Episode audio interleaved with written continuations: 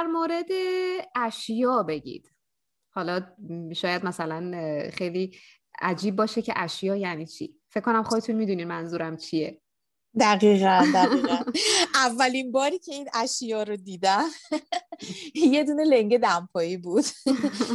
که به, به یه دونه در واقع ستونی در آویزون بود به خودم. گفتم خدایا این لنگ دمپایی اینجا چیکار می‌کنه؟ همونجور که این مسیر ادامه می‌دادم یه روز یه دفعه کلاه می‌دیدم یه دفعه کفش می‌دیدم تیشرت می‌دیدم مثلا بیشتر کفش می‌دیدم. همش با خودم می‌گفتم خدایا این چرا آخه این اتفاق میفته خب یکی از دلایلش اینه که خیلی پیش میاد و من دیدم اینو تجربه کردم که بچه ها خب ما به هر حال کفش پیاده روی خیلی می‌خریم دیگه باید بخریم برای این راه. خب خیلی ها می‌خرن و این کفش ها وسط راه اذیت می‌کنه. و مجبور میشن برن یه کفش نو بخرن و چون تو کوله پشتی تمام راه رو و داری اینو حمل می‌کنی و باید حداقل وزن رو داشته باشه که بهت کمتر فشار بیاد خب وقتی که کفش نو می‌خرن کفش قدیمی رو می‌ذارن اونجا که بار اضافی نکشن. خیلی وقتا خب اسپانیایی ها اینطوری که خود اسپانیایی ها چون که خب هرها تو اون کشور هم زندگی می‌کنن و دستشون هم بازه و مقدار مثلا تعطیلات سالانشون کمه میاد این مسیر رو تقسیم می‌کنن. مثلا دو هفتهش رو امسال میرن دو هفتهش رو مثلا سال دیگه میرن دو هفتهش رو مثلا تعطیلات بعدی میرن. بعد هر جا که مثلا دیگه اون دو هفتهشون تموم میشه آخر مسیرشونه یه تیکه از وسایلشون رو به یادگار می‌ذارن. خب کفش سمبولیکه به خاطر اینکه خب تنها چیزیه که در واقع باید خیلی یعنی تو رو با اونا داری در واقع حرکت می‌کنی. یعنی اون کفشا دارن آره. اگه کفشت ناجور باشه خب تو مسیرت واقعا به فنا میره یه جورایی. و اون کفش در واقع خیلی اهمیت به سزایی داره توی این پیمایش این مسیر. و فکر می‌کنم به عنوان سمبولیک جایی که مثلا راهپیمایشون تموم می شده شاید اینو میذاشتن. دلایل مختلف می‌تونه داشته باشه. اینو می‌دونم که مثلا اون قسمت آخر آخر به آخر دنیا که می‌رسی اصلا خیلی یا کفشاشون رو به عنوان اینکه مثلا دیگه تموم شد این مسیر رو طی کردم و موفق شدم کفشاشون اصلا پرت می‌کنن. اونجا یه تپه مثل کفش هست. گهگداری ولی خب جمع میشه. اینه که لباس ها و کفش ها و وسایلشون رو به عنوان یادگار می‌ذارن. چون ببین این سنگایی که روش این علامت گوش ماهی بود که مسیر رو نشون می‌داد در واقع این سنگایی هستن که همیشه اونجا هستن همیشه گیان دیگه.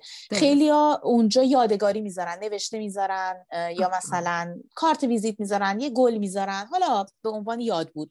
خیلی ها خب مثلا چیزی ندارن لباسشون که به دردشون نمی‌خوره می‌ذارن اونجا. یادگار دیگه یعنی اینکه مثل این دریاچه هستن که تو توش پول میندازی به امید اینکه آره، دو مرتبه آره. برگردی. شاید آره. مثلا یه همچین حالتی داشته باشه که یه یاد بودی که من دوباره برگردم. درسته. یا فکر کنم قسمت هایی که مثلا قفل می‌زنن حالا اشاقن قفل به این در واقع پل ها می‌زنن و اینا.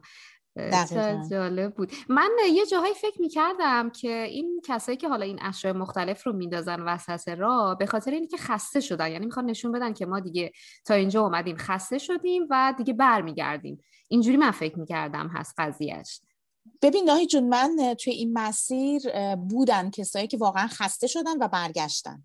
بودن. آقایونم حتی. ممکنم هست که به هم ممکنم هست که همچین چیزی باشه. ولی من بیشتر فکر می‌کنم که ببین تا این مسیر رو نرفته باشی متوجه نمیشی من چی میگم.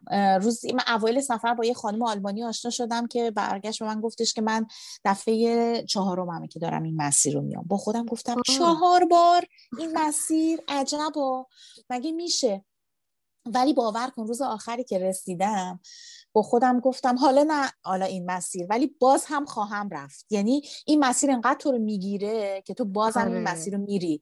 یعنی من فکر می‌کنم بیشتر همون حالت اینه که تو رو دو مرتبه برگردونه به اونجا. بیشتر حالت یادگار یاد بود به, به حالت یه نمادی که من تو دوباره بری این مسیر رو. آره. برای من اینطوری بود. من اینطوری برداشت کردم. درسته. آره. حالا توی اون قسمتی هم که برای سنگا گفتین که بعضی یادگاری و اینا می‌ذارن فکر کنم یه جام یه نفر شماره تلفن گذاشته بود. درسته؟ نه خیلی جالب. بود. خیلی برای خودم هم من خیلی کنجکاو می‌رفتم و تمام این کاغذها و نوشته ها اینا رو میخوندم. خیلی وقتا از زیر زیرگذر رد می‌شدی زیرگذرها روش نوشته های مختلف بود. من واقعا باور کن بدون اقراق نیم ساعت وای میسادم اینا رو دونه دونه میخوندم. کنجکاو همه کاغذهایی که تو مسیر بود بودم و میخوندم. و همونجور که میگی آره یه نفر شماره تلفنش رو گذاشته بود اسمش رو نوشته بود بعد من اینو استوری کردم بعد از اون استوری اصلا ترکید انقدر که ریپلای دادن شماره منو بده شماره منو بده خیلی بامزه بود اصلا جوک شده بود این استوری آره همه چی می‌ذارن یکی مثلا کارت. ویزیتش رو گذاشته بود یه خانومی بود فیزیوتراپ بود که کارت ویزیتش رو من او تو مسیر روی سنگای مختلف دیدم اینجوری خب تبلیغ کارشون هم یه آره دیگه یعنی همه چی بود. آره. همه چی توی سفر بوده واقعا. آره. نگاه چون گفتید که یه سری یادگاری ها هم می نویسن حالا توی راه به هر شکلی. گفتم که بپرسم آیا های فارسی هم توی مسیر خورد به چشتون که حالا یه جایی مثلا حالا به یادگاری به فارسی نوشته شده باشه یا نه؟ به فارسی یه جا یک اسم فارسی دیدم ولی خودم نوشتم به فارسی. ولی می‌دونم که یه دوست عزیزی سال قبل از من تقریبا 400 کیلومتر این مسیر رو پیمایش کرده بود از ایران. یه خانومی به اسم هدیه. که با هم دوستم شدیم اتفاقا. و هدیه آره هدیه به من گفتش که توی یه جایی که حالا شاید یه توی آینده جزء سوالات باشه به خاطر هم بهش اشاره نمی کنم. یه جایی که هدیه یه شبم اونجا خوابیده بوده روی دیوارش یه چیزی نوشته بوده. منتها اون دیوار انقدر شلوغ بود روش نوشته بود که من نوشته هدیه رو متاسفانه ندیدم. نه من به چشمم یک بار یه اسم ایرانی خورد فقط ولی به دست خط فارسی نبود. ولی خودم چندین و چند جا به فارسی نوشتم و خیلی وقت دفترهای یادگاری بود. من مخصوصا همه رو به فارسی نوشتم. چه عالی. اینو از این جهت پرسیدم به خاطر اینکه دوست داشتم ببینم آیا قبل از شما هم حالا مثلا دوستان فارسی زبان بودن که بخوان این مسیر رو برن؟ حالا چه از سمت اروپا یا چه از سمت ایران که خب به حال یه جورایی چون برای من که خب این مسیر خیلی چیز جدیدی بود و از طریق شما بود اصلا آشنا شدم باهاش. به خاطر این بیشتر سوال کردم که بدونم. نای جون این مسیر رو بله قبلا هم کسایی رفتن از جمله همین هدیه. اما این مسیر رو توی ایران از روی کتاب خاطرات یک موق می‌شناسن خیلیا اثر پاولو کویلو که من خودم این کتاب رو نمیشناختم. توی این مسیر یکی به من اشاره کرد که همچین کتابی وجود داره و ایشون خونده بود و وقتی که من این مسیر رو می‌رفتم تدایی اون صحنه هایی که توی کتاب بوده براش می‌شده و برام خیلی جالب بود.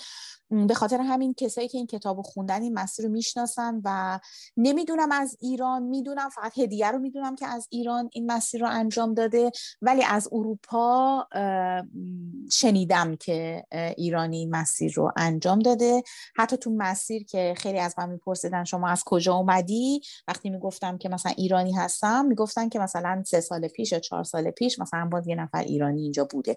زیاد نه ولی خب بودن. درست.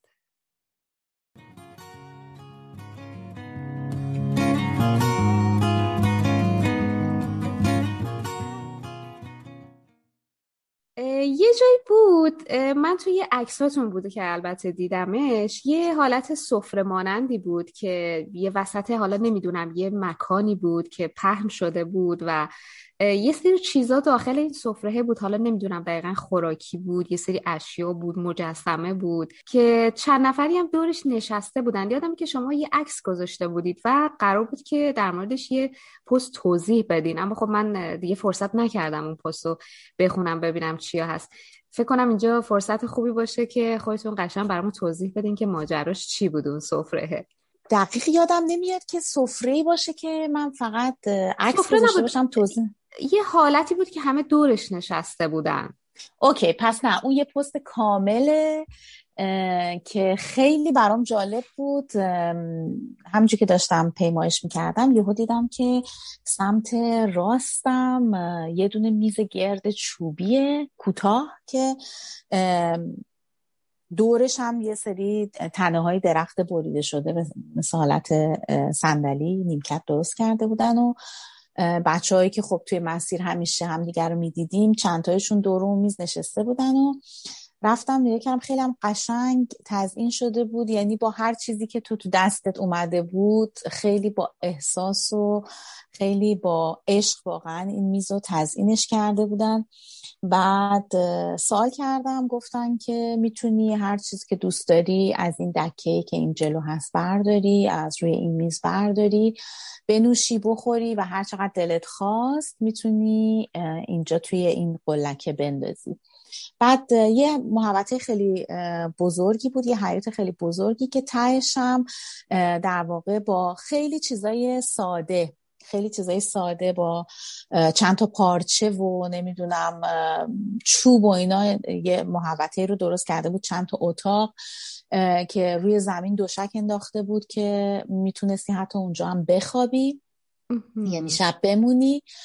اینجا در واقع دست یه آقای اسپانیایی بوده که بعد از یه مدتی فکر می‌کنم بعد از ده سال دیگه تصمیم می‌گیره که اینجا رو ترک بکنه و میدتش به یک پسر سوئیسی یعنی یه پسر سوئیسی میاد اونجا رو می‌گیره و موقعی که من اونجا بودم یه دختر خانم آلمانی هم اونجا بود که باش آشنا شدم. گفتش که اگه الان یادم باشه گفتش که حدود 21 دو سالشه و الان چند ساله که با کولپشتی همینجوری از این کشور به اون کشور در حال سفره و داره تجربه جمع می‌کنه و حالا از قضا اومده بود اینجا و حالا چی میگن دست سرنوشت کشونده بودش اینجا.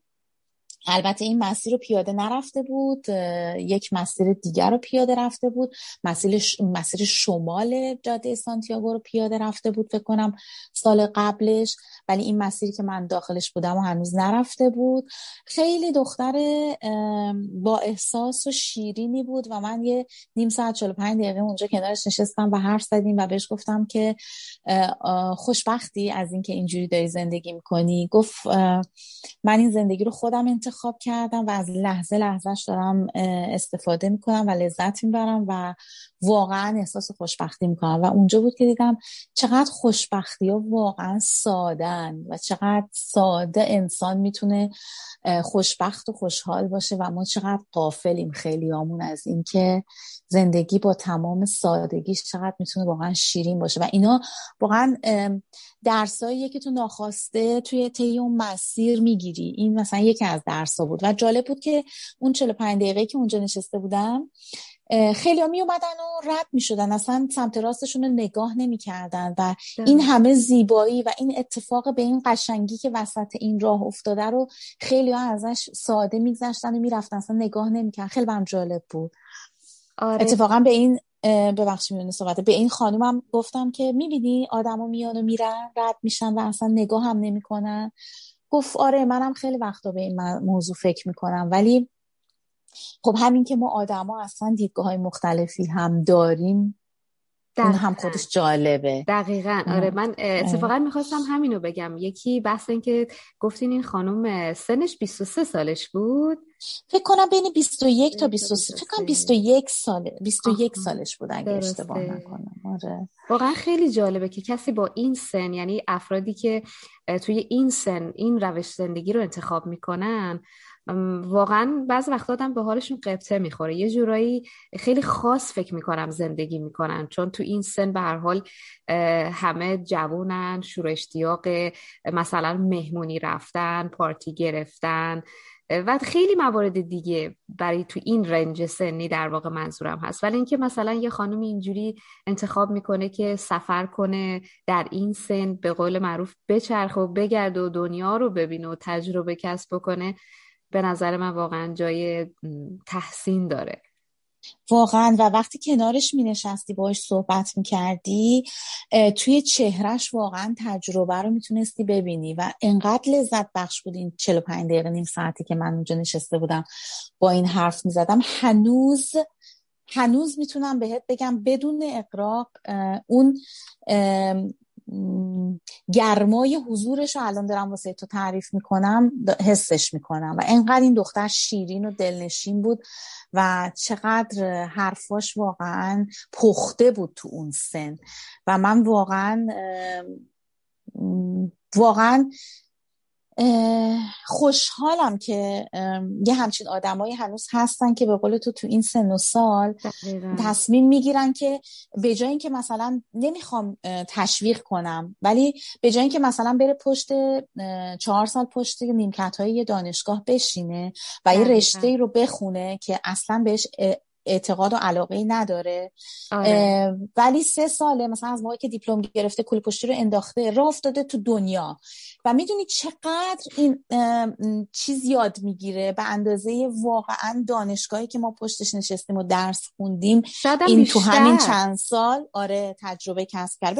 پای برهنه با یه لباس ساده اونجا میچرخید میز واسه ماها مرتب می‌کرد خوراکی می آورد می برد خیلی زندگی ساده خاکی. یعنی همه جور زندگی رو داشت تجربه می‌کرد دیگه. مطمئنا حالا به یه کشور دیگه می‌رسه یه جور دیگه تجربه کسب می‌کنه. اینم آره. اینجاش این مدلیش بود. خیلی قشنگ بود. خیلی خوب آره واقعا حس خیلی خوبی داره و میگم حالا من با این سن کم برام خیلی جالب بود. آره. من آرزومه که دخترم یه همچین تصمیمی رو یه موقع تو زندگیش بگیره به خدا تشویقش هم می‌کنم. البته از این مدل اتفاقا که مثلا باز میز گذاشته بودن که تو می‌تونستی بری بخوری بعد هرچی دلت بخواد بندازی. بود یه دو سه تای دیگه هم بود و یه نفر دیگه هم باز بود. شاید حالا خودت بهش برسی پیش قدم نمیشم. اگه نرسیدی بعدا راجبش صحبت می‌کنم.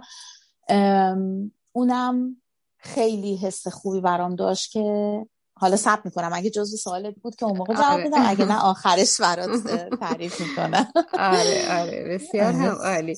ممنونم. مرسی. حالا دیگه جون در مورد اون کوهی که پر از سنگ بود. منم اونجا فقط عکس رو در واقع دیدم یعنی توی پستای شما. یه کوه بسیار بزرگی بود که یه عالم سنگ پایینش ریخته شده بود. روی بعضی از اون سنگ ها یه چیزایی نوشته شده بود. و باز هم می‌خوام که خودتون توضیح بدین در موردش. اونجایی که رفتم یه یادگاری گذاشتم منظورته. فکر می‌کنم آره چون گفته بودید که اینم سنگ منه. حالا این آره اینجا... چه داستانی داره رو خودتون بگید. ببین اینجا در واقع تقریبا میشه گفتش که حدود فکر می‌کنم اگه اشتباه نکنم الان حضور ذهن فکر می‌کنم حدود 200 کیلومتر مونده به این که تو برسی به سانتیاگو یه صلیبیه که در واقع اونجا تو میای یه یادگار می‌ذاری از خودت و به این امید که تو در واقع هرچی غم و غصه هست هرچی سنگینی هست که با خودت حمل می‌کردی تا اینجا اونجا می‌ذاری و سبکبال در واقع برمیگردی. و نوشته هایی که رو سنگا بود سنگایی که اونجا بود اصلا دلت نمی‌خواست بری دلت می‌خواست ساعتها بشینی و فقط نوشته های مردم رو بخونی یادگاراشون رو نگاه بکنی بعد جالبش اینه که خب خیلی ها اینو می‌دونن مثلا با دوستاشون میفرست. مثلا مثلا من که دارم میرم دوستم می‌دونه این قضیه رو می‌دونه سنگش رو میده اونجا من می‌ذارم مثلا براش. خیلی ها مثلا یادگار دوستاشون رو آورده بودن. میشینی دیگه برای خودت تمرکز می‌کنی. حالا آرزویی داری آرزو می‌کنی درد و دلی داری درد و دل می‌کنی. من خب خودم اصولا اخلاقا اینطوریم که نیاز به جای خاص و چیزی ندارم. مثلا بگم حتما باید تو کلیسا باشم مسجد باشم روی این سنگ باشم دم این صلیب باشم که بخوام با خدا حرف بزنم. کلا همین جوری هم که داشتم قدم می‌زدم هم باهاش حرف می‌زدم مثل دوست. ولی خب برای خیلی ها یه جای خاصی خب شاید آره. احتیاج برای اینکه اون تیکه از قلبشون رو بذارن و برن. خب من به رسم یاد بود به این چی میگن امید که خدا واقعا من بال از این سفر برگردونه و هیچ غم و رو با خودم برنگردونم. سنگم رو به یادگار گذاشتم اونجا ولی در نهایت همیشه من در همه حال با خدا حرف می‌زنم حس خوبی داره. درک آره حسش خیلی خوبه. چون احساس می‌کنی که همه آدم هایی که این مسیر رو رفتن همه با هم یک نقطه مشترک اونجا دارن. می‌دونی؟ می‌دونی که همه اومدن اونجا و همه اومدن اونجا دعا کردن و یه تیکه از وجودشون رو گذاشتن اونجا و رفتن. این حس انرژی که اونجا داره از اینکه تو می‌دونی میلیون ها آدم از اونجا رد شدن و اون حس تو رو داشتن حسش خیلی عالیه حسش بله. اصلا بی‌نظیره آره آره دقیقا آره. بیشتر از اون بود حسیش شاید جذابیت داشته باشه و حالا اینکه آره. آدم اون غم و قصه ها رو می‌ذاره و رد میشه. یه جورایی داشتین می‌گفتین غم و قصه یادم اومد از اون سبزه عید که حالا ما هم یه جورایی اعتقاد داریم که روز سیزده مثلا اون سبزه رو به آب میدیم میگیم غم و قصه ها بره سال خوبی رو شروع کنیم. شاید یه جورایی آره. اینجوری برای آدم تدایی بشه. شاید. آره, ولی خب میگم آها بعدم اینه که خب تو به هر حال وقتی که از اول مسیر شروع کردی اومدی و می‌دونی به یه نقطه رسیدی که دیگه تقریبا دو سوم راه تو اومدی بعد می‌دونی داری به هدفت نزدیک میشی. همه اینا دست به دست هم میده دیگه که تو توی یه نقطه ای انگار که یه انرژی دو مرتبه تانک می‌کنی و دو مرتبه ادامه میدی. می‌دونی؟ به به اینجا هم رسیدم. یه یوهو. مثلا یه همچین حال حالتی. آره. هم هست. آره. درسته درسته دقیقا. آره.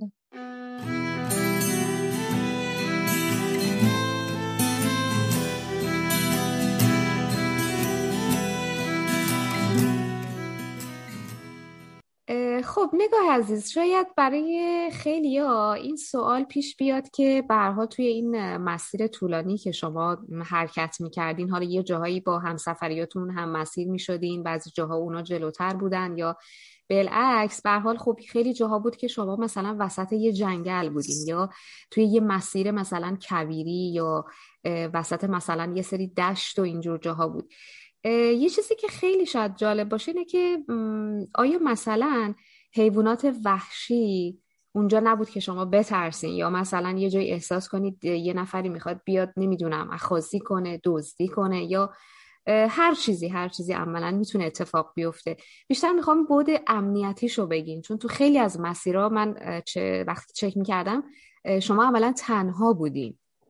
در مورد اینم عزیزم برامون بگین. نای جون من می‌تونم بگم بیشتر جاها تنها بودم چون که من خب خیلی آروم رانندگی می‌کردم. پیاده پیاده می‌رفتم. پیاده می‌رفتم و اصلا برام زیاد و اصلا جالب نبود یکی بخواد با هم بیاد. به خاطر همین فوقش مثلا خیلی یه کسی همراه هم بوده مثلا شاید یک روز فقط یه پسر اسپانیایی بود که هفت ساعت با من اومد. یه روز باز یه خانم آلمانی بود که اصلا دلش می‌خواست اون روز آروم بره و با من بیاد. و در نهایت مثلا شاید دو سه بار دیگه که مثلا یه نیم ساعت با یکی پیاده رفتم. بیشترش تنها بودم. و واقعیتش اینه که حیوان وحشی که اصلا ندیدم. اصلا. درست حیوانایی که تو مسیر دیدم فقط اسب بود و گاو بود و خوک که اسبا که خب خیلی دور بودن گاوا هم معمولا توی یه محوطه بودن که بسته بودن. فقط یه بار یه گله گاو از کنارم مثلا رد شد. گوس که البته چیز داشت محافظ داشت. یعنی یه کسی بود که اینا رو در واقع می‌برد برای چرا بعد گوسفند هم بود خوکا هم توی جای بسته بودن. حیوان وحشی ندیدم راستش رو بخوای. تنها چیزی که واقعا عاجزم کرده بود مگسا بودن که دور سر آدم یه سر میچرخیدن خیلی اذیت می‌کردن. مگس و یعنی در واقع حشره ها حشرات که دور سر آدم میپیچیدن و چون کلاه سرم بود هی می‌رفتن زیر این سایبون کلام میچسبیدن. آره ولی حیوان وحشی نبود. دقیقا. آره. من راستش آدمی که بخواد حالت مثلا اخازی یا اینکه مثلا بخواد حالا به دید حالا چه می‌دونم حمله کنه یا اینکه مثلا بخواد حالا خیلی ساده تر بگیم مثلا بخواد تجاوز کنه یا مثلا آره. قصد چیزی داشته باشه. ندیدم به شخصه اصلا. ولی جالب اینه که آخرای مسیر من وقتی که رسیدم به استان گالیسیا یکی از بچههایی رو که اوایل مسیر باز با هم خیلی هم مسیر بودیم و که یه موقعی از من جلو زد دو مرتبه اونجا توی اولین شهر استان گالیسیا دیدمش و بعد از اون به بعد دیگه ما هر شب تقریبا هاستلامون یه جا بود. یعنی با هم قرار میذاشتیم که یه هاستل بریم که با هم باشیم. و توی راه با یه خانم هفتاد ساله ای هم توی مسیر باز آشنا شدیم که اونم چند تا هاستل با ما بود و یه شب ما زنونه رفتیم بیرون که با هم غذا بخوریم. حرف این شد که چقدر اینجا خوبه و امنیت داره یعنی من شروع کردم. چقدر خوب و امنیت داره اصلا آدم نمیترسه و هیچ اتفاقی نمیفته و تازه به فرضم سوال کرده بودم اگر اتفاقی بیفته چیکار کنم که می‌تونستی سری زنگ بزنی به پلیس و که یک کسی میومد برای کمک با هلیکوپتر و اینا. به حال خودشونو میرسوندن. ولی اون دوتا خانوم تعریف کردن که توی همین مسیر برای جفتشون تو دو جای مختلف اتفاق افتاده که به قصد آزار و اذیت در واقع جنسی بهشون در واقع نزدیک شدن. ولی من راستش رو بخوای ندیدم و اصلا باورم هم نمی‌شد. اینا ولی می‌گفتن هم برای اون خانم هفتاد ساله پیش اومده بود توی مسیر یه آقای پیری بهش نزدیک شده بود آره. و هم اون دختر خانوم واسه من تعریف کرد که براش اتفاق افتاده که تعجب کردم راستش رو بخوای خب بعد عکس عملشون چی بوده؟ تونستن یعنی مثلا فرار کردن یا اطلاع دادن یا؟ اون دختر خانم جوون که گفتش که مجبور شدم که بپذیرم. راهمو بگیرم راهمو بگیرم و برم. یعنی یه جوری برخورد کنم که انگار ندیدم چون اون آقا توی ماشین نشسته بوده و از تو ماشین داشته اینو در واقع اذیت می‌کرده. حالا نمی‌خوام واقعا برم داخل, داخل detail و بگم که چه آره. می‌کرده. اما این مجبور شده که می‌گفت هر کاری می‌کردم اشتباه بود. اگر وای میستادم باش مثلا دعوا می‌کردم میترسیدم آره. بهم حمله کنه. اگر گوشیمو در میآوردم زنگ می‌زدم میترسیدم یه جور دیگه برخورد کنه. بنابراین می‌گفت اصلا یه کاری کردم که حس کنه که اصلا من ندیدم و رفتم. و اونم دیگه بالاخره یه زمانی خودش میره. یعنی راشو کج می‌کنه و میره. اون خانم پیرم در واقع آقاه میاد از سوار تراکتور بوده. میاد که این خانم رو بغل کنه و بهش گفته بوده که این خانم گفته چی کار می‌کنی فلان گفته تو هم سنت بالاست منم سنم بالاست خب چه ایبی داره؟ و مثلا بیا بریم مثلا امشب با من باش. که این مثلا خیلی محکم باش برخورد کرده و اون آقا اونم باز مثلا رفته. ولی واسه خود من این اتفاق اصلا نیفتاد. حالا یا من ندیدم واقعا از جلوی چشمم گذشته و ندیدم حالا اینا دیدن یا اینکه واقعا نبوده حالا چی نمی‌دونم. در حال من تجربه نکردم. تجربه نکردی خوشبختانه. البته خب به هر حال آره. این اتفاقا هست. حالا می‌تونیم بگیم شاید از صد یک یا دوبار این اتفاق میفته و در همه جای دنیا هم هست. به نظرم شاید خیلی چیز عجیبی نباشه. که نه حالا نه بگیم صد درصد نباید اتفاق بیفته. به هر حال متاسفانه. البته بعد. اینو بهت بگم با اینکه خب این اتفاق چیزیه که همینجا تو آلمانش هم میفته پیش شما هم میفته همه جا میفته ایران میفته یه اتفاقیه که اصلا مخصوص این مسیر نیست به قول تو. بله. اما توی مسیری که بعد از سانتیاگو بهت گفتم من یه 90 کیلومتر دیگه هم رفتم تا رسیدم به اون آخر دنیا که اسمش گشتن آخر دنیا. اونجا شنیده بودم که سال قبلش به یک خانومی حمله میشه ازش دزدی میشه بهش تجاوز میشه و میکشنش. من اینو شنیدم. بازم نمی‌دونم. من اینو از همون دوتا خانوم شنیدم از یکیشون شنیدم. بازم صحتش رو نمی‌دونم درسته آره. ولی خب ممکنه ممکنه آره واقعا اتفاق افتاده باشه. البته نیکا جون حالا اینو که شما گفتید من یادمه توی یه قسمت هایی هم شما تو مسیری که می‌رفتین از یه سری پلیسایی بودن که حالا یا پلیس بودن یا نگهبان بودن که سوار اسب بودن تو اون دشت و اینا. آیا اونا مثلا جنبه این داشت که حالا همین نگهبانی بدن یا اینکه مراقبت بکنن از نظر امنیتی و اینها یا اینکه نه فقط گذری بود که رد می شدن ببین من در واقع نگهبان به اون شکل نگهبان که به مثلا بگی که توی این مسیر کسایی هستن که مثلا مراقبن هر چند کیلومتر یک بار مثلا یه ایستگاهی هست که تو مثلا اگه یه موقع خطری برات به وجود اومد بری مثلا اطلاع بدینا ندیدم راستش نبود. ولی توی دو تا یا سه تا از مسیرها پلیسایی که سوار بر اسبن و نه سرک می‌کشن توی همین مسیر. برای هم حالا, نمیشه گفت نگهبانی ولی میانو رد میشن دیگه که ببینن مشکلی مثلا نباشه. هستن. آره. حالا من مثلا سه بارشو دو یا سه بارشو مثلا خودم تجربه کردم که اومدن رد شدن و کمکمونم کردن. یه جای مسیر رو گم کرده بودیم با دو نفر. یعنی تابلو شکسته بود. نمی‌تونستیم تشخیص بدیم که حالا این فلشش سمت راست داره نشون میده یا چپ و که بعد ما خودمون یعنی یه جایی من رسیدم دم یه خانم یه آقا دارن فلش رو به هم میچسبونن ببینن سرش کدوم بره. خلاصه ستایی تصمیم گرفتیم مثلا مسیر سمت چپ رو برداریم. همین که داشتیم می‌رفتیم این دو سه تا پلیس با اسب اومدن از سمت مخالف گفتن که فرقی نمی‌کرد در واقع. چه راست رو برمیداشتین چه چپ و جفتش در یه نقطه‌ای به هم می‌رسه. ولی آره مثلا خب هستن. می‌بینی. گهگداری ولی نه اینکه همیشگی.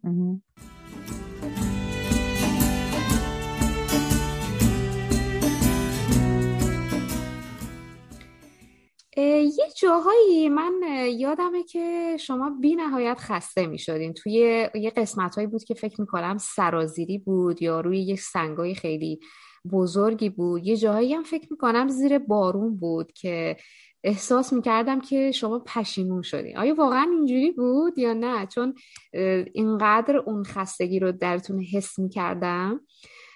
اما خب بعید می‌دونم که پشیمون شده باشید. نای جون اولین روزم مصادف شد با بارون که خیلی از دوستان می‌گفتن ما اگر بودیم همون روز اول پشیمون می‌شدیم و برمیگشتیم. چون واقعا روز سختی بود. دومین روز که برام خیلی سخت بود همون روز تخت سنگا بود که خب سرازیری من بهتم گفتم اولش من مشکل زانو داشتم و ده روز اول بعد روزی دو تا ایبوبروفن 600 میخوردم که اصلا بتونم رو پا باشم را برم. ولی دیگه از روز دهم قرص رو کنار و الانم خدا رو شکر زانوم خیلی کم درد می‌کنه. خب سرازیری به زانو خیلی فشار میاره و هر چی می‌رفتم این سرازیری تموم نمی‌شد و سرازیریش هم تخت سنگای خیلی بزرگی بود که اصلا راه رفتن روش خیلی سخت بود. خیلی خسته شدم خیلی خیلی و نشستم حتی اون روز گریه کردم. همون روزی که بارون اومد همون روزی که سنگی بود و یه روز دیگه. نشستم قشنگ های های گریه کردم. ولی هیچ ثانیه ای هیچ ثانیه ای نگفتم که ای کاش نمی آمدم هیچ ثانیه یعنی اصلا پشیمون نشد. خسته خوب می شدم نرماله. آره. چون گرم بالاخره رو پشتت باره. بعد مسیر سخت طولانیه. خسته میشی. خستگی خب نرماله. بعدم اینی که تو در واقع داری همین رو همینطوری پشت هم هر روز 20 کیلومتر 30 کیلومتر پیاده میری. خب طبیعی خستگی واقعا نرمال طبیعیه. اما پشیمون هرگز نه اینکه بخوای مثلا فکر کنی الان میگم هیچ روزی فقط روز اول هی می‌گفتم خدایا بسه دیگه. یعنی دیگه بسه. این آسمون رو درش رو ببند. انقدر نباره ولی نگفتم نگاه چرا اومدی؟ این چه کاری بود کردی؟ هیچ وقت هیچ روزی هیچ روزی. حتی می‌تونم بهت بدون اقراق بگم هر چی به جلوتر می‌رفتم اصلا انگار که خوشحالتر بودم از اینکه این کار رو انجام دادم و هر روز شاکرتر واقعا. نه ولی پشیمون هیچ وقت هرگز. احساس می‌کنم در کنار حالا این سختی هایی که مثلا هر جایی براتون پیش می اومده اما وقتی که به یه جایی مثلا زیبا می‌رسیدین مخصوصا اون کوچه هایی که توش جوی آب بود که من می‌دیدم شما مدام توش آب بازی هم خیلی می‌کردین حالا تیکه تیکه اون قسمت هایی که می‌دیدم و یادم هست. بعد فکر می‌کنم اون خستگی دیگه فراموش میشه. احساس من اینطوری حالا نمی‌دونم چقدر درسته یا نه. ببین جالبش اینه که تو وقتی که توی مسیری مثلا یک کیلومتر مونده بود برسم دو کیلومتر مونده بود برسم این دو کیلومتر آخر می‌شد سراب. یعنی هی می‌رفتم نمی‌رسیدم می‌رفتم نمی‌رسیدم. گفتم خدایا من مثلا 20 کیلومتر رو پشت سرم گذاشتم. اینقدر سخت نبوده که این یه یک کیلومتر آخر. برای اینکه پاها دیگه گرمم بود از زیر داغ می‌شد کف پاهم آتیش. دیگه احساس می‌کردم از زمین داره آتیش میاد. بعد فکر کن خسته و له می‌رسیدم به هاستلم و یکی از اون روزا که واقعا مثل کارتون پلنگ صورتی اگه یاد پله ها میومد اینجوری فرم پله رو می‌گرفت آره. تا می‌رسید واقعا اون روزی که اون سنگای سرازیری بود موقعی که رسیدم به هاستلم همون حالت پلنگ صورتی و تو ذهنم بود که پخش زمین دارم میخزم. یعنی له له یعنی واقعا حتی قدرت اینو نداشتم که برم یک کیلومتر اونورتر یه چیزی بخرم بخورم. من اون شب از زور خستگی شامم نخوردم. از اتوماتی که توی هاستل بود یه دونه نوشیدنی گرفتم. یه ذره توی کیفم بادوم و فندق و اینا داشتم. اونا رو خوردم شب با هم اونا خوابیدم. چون دیگه رمق این که بخوام یه قدم دیگه بردارم نداشتم. ولی اینو می‌خوام بهت بگم. صبح که ساعت پنج و نیم صبح ساعت من زنگ می‌زد انگار که به من پمپ انرژی وصل کرده بودن. بلند می‌شدم تون تون کارام می‌کردم فیت اصلا باورم نمی‌شد که من مثلا شب قبل اینقدر له بودم. درست. با اینکه مثلا گاهن شبا هم نمی‌تونستم درست بخوابم به خاطر اینکه خب تو اتاق باید با چند نفر تقسیم کنی. یکی خورخور می‌کنه یکی نمی‌دونم صدا میده یکی تختش جیر جیر می‌کنه بالاخره آره. گاهن بعضی شبا هم نمی‌تونستم همون پنج ساعت هم, هم درست حسابی بخوابم. ولی با این حال صبح که بلند می شدم انگار که انرژی مضاعف می گرفتم یه چیز عجیبی بود. خیلی آره. عجیب بود. آره مخصوصا فکر می کنم صبح اون قسمت هایی هم که شما کافی می گرفتین و آب پرتقال بود و اون نون گوجهه که من هر دفعه آره. می دیدم خودم اونجا احساس می کردم واقعا. آره اونا فکر خیلی انرژیزا بود.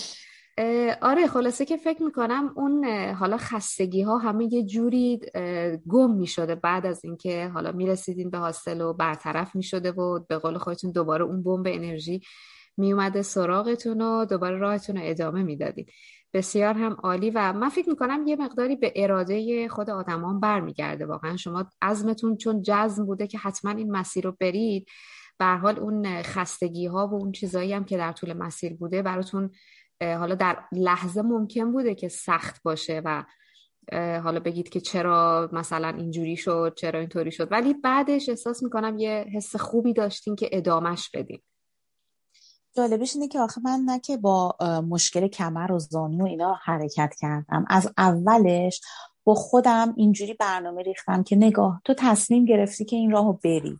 یا میری یا هم برمیگردی. اگر برگشتی هم اتفاق نیفتاده. سال آره. دیگه انجام میدی. یعنی با این دید رفته بودم که هرچه پیش آید خوش آید می‌دونی؟ خودم رو چیز نکرده بودم که به هر قیمتی. به خاطر همین مثلا میگم اگه یه روز می‌دیدم که نیاز دارم من دو شب اینجا استراحت کنم. حالا به واسطه اینکه می‌خوام شهر رو ببینم. حالا نه اصلا خستم. مثل همون روز اول که رسیدم من همونجا که رسیدم بدون اینکه فکر کنم پول دو شب دادم. گفتم من دو شب می‌خوام بمونم. چون روز اول خیلی خسته شدم و با خودم فکر کردم که اگه من الان مواظب خودم نباشم آره. نمی‌تونم مسیر رو تا تهش برم. و به خاطر همین وقتم چون آزاد بود ریلکس می‌رفتم. و با خودم می‌گفتم که تو دو ماه برای این مسیر وقت گذاشتی. مسیری که تو در واقع سی و دو روزه می‌تونی بری. اگه پشت هم بدون وقفه بدون چیز بری سی و دو سه روزه می‌تونی بری. ولی من برای خودم دو ماه وقت گذاشتم. گفتم آهسته و پیوسته برو. به خودت برس و نزار که از پا بیفتی. بذار که با خیال راحت با این دید که تو می‌دونی که وقت داری. حالا اگر که عجله که نداری حالا می‌رسی. با این دید اگر بری به نظر من هیچ چیز نمی‌تونه تو رو خسته کنه. هیچ چیز به تو نمی‌تونه استرس بده. من استرس نداشتم. استرس اینکه می‌خوام حالا فلان روز برسم نداشتم. خیلی ریلکس بودم. شاید اینم خیلی کمک کرد در اینکه من این مسیر رو پر انرژی برم جلو.